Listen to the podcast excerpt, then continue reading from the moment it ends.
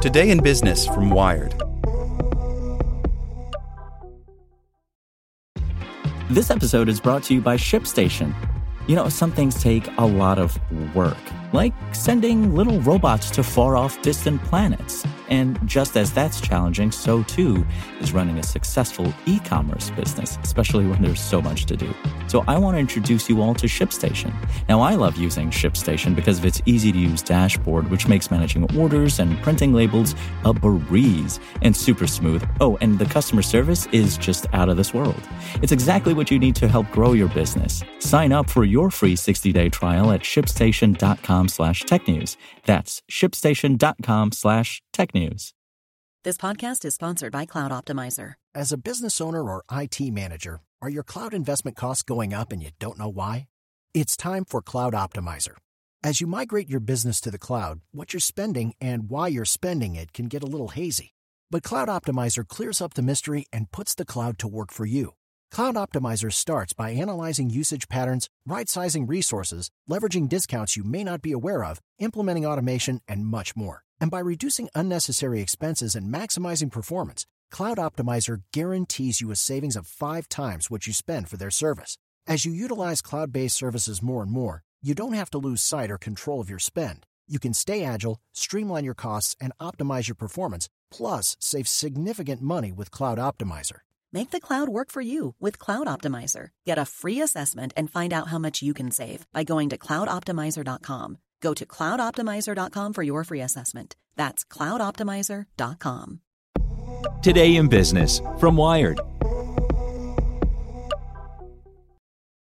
Presented by Raytheon Technologies. Our nearly 200,000 engineers, researchers, and people with purpose are building the future today.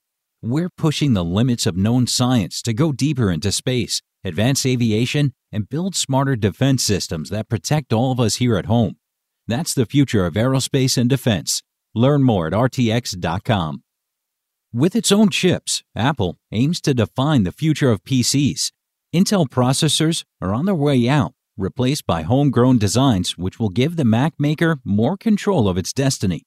By Tom Simonite. Apple has long been the lone wolf of the personal computer industry in maintaining its own operating system instead of licensing Microsoft's Windows as rivals do. Tuesday, it struck out further from the pack by launching its first laptops and desktops built on processors designed wholly in house.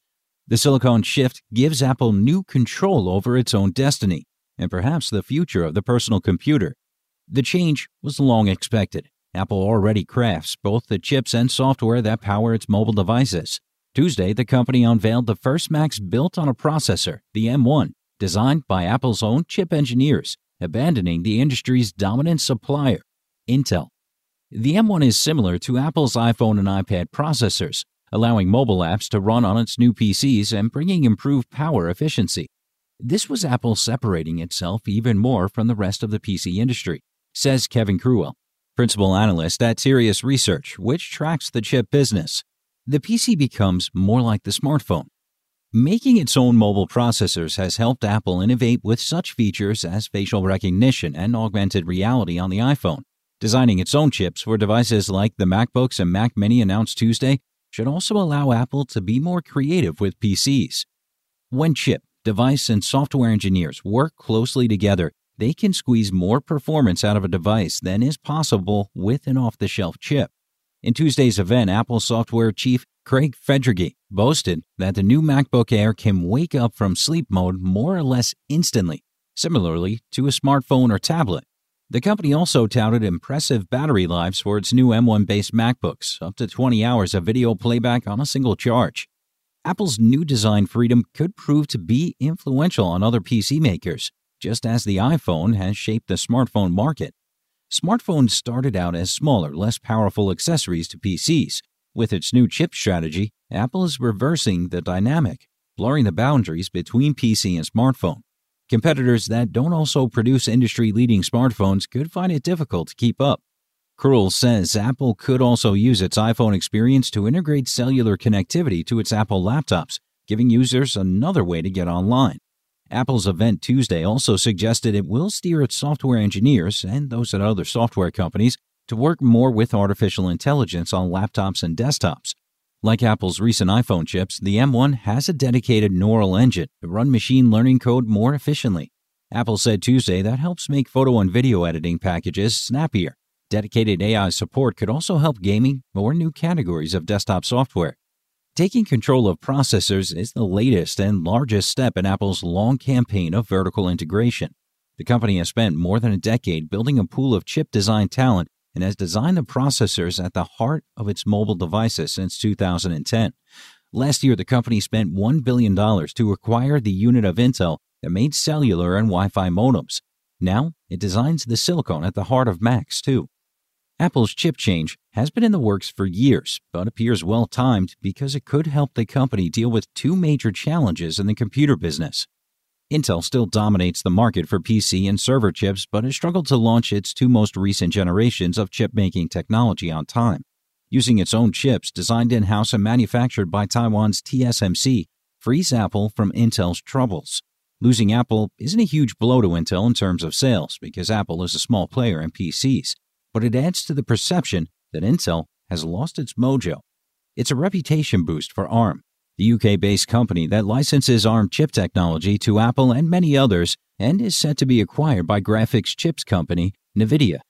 Meanwhile, the computing industry faces an uncertain future in which chips advance more slowly. The conventional strategy of making more powerful chips by making transistors smaller is becoming more difficult to sustain because the devices are already measured in nanometers. Switching Macs to TSMC built processors of Apple's own design vaults its PCs onto the smallest, best chip manufacturing technology, says Akash Yani, a senior analyst at the Linley Group. That offers both performance gains and cash savings because smaller processors are more cost efficient, he says. Apple should also be able to extract more performance from its chips by tightly integrating them with its software, and adding special features like its neural engine, Yanni says. It's a big shift, but it was the right time for Apple because it allows them greater liberties in design than they had with Intel, he says. Apple's chip and PC show on Tuesday left some questions unanswered. The company said the M1 would appear in lower end Macs, the MacBook Air, smallest MacBook Pro, and the Mac Mini desktop. The company likely has a second chip for its higher end PCs, the Mac Pro and iMac, which are commonly used for computational heavy lifting such as designing special effects or large scale video editing. It's also unclear whether the transition from Intel to Apple chips will be as buttery smooth as Tuesday's presentation promised. Software developers generally need to make different versions of their packages to properly work on a different architecture.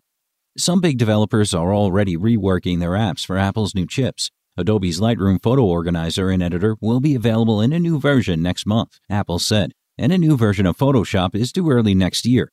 Apple has also created emulation software called Rosetta that translates apps to work on ARM on the fly.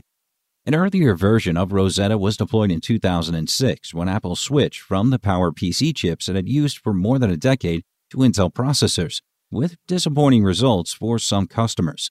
Yanni says emulation has improved since, but how smoothly software switches to Apple chip powered Macs won't be clear until lots have been bought and pressed into service. Like what you learned? Subscribe everywhere you listen to podcasts and get more business news at wired.com/business.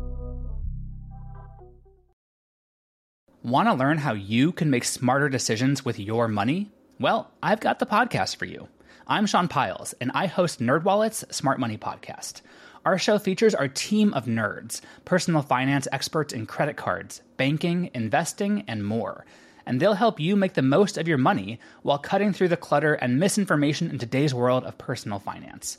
You'll get clarity on strategies to help you build your wealth, invest wisely, shop for financial products, and plan for major life events. Listen to NerdWallet's Smart Money Podcast wherever you get your podcasts.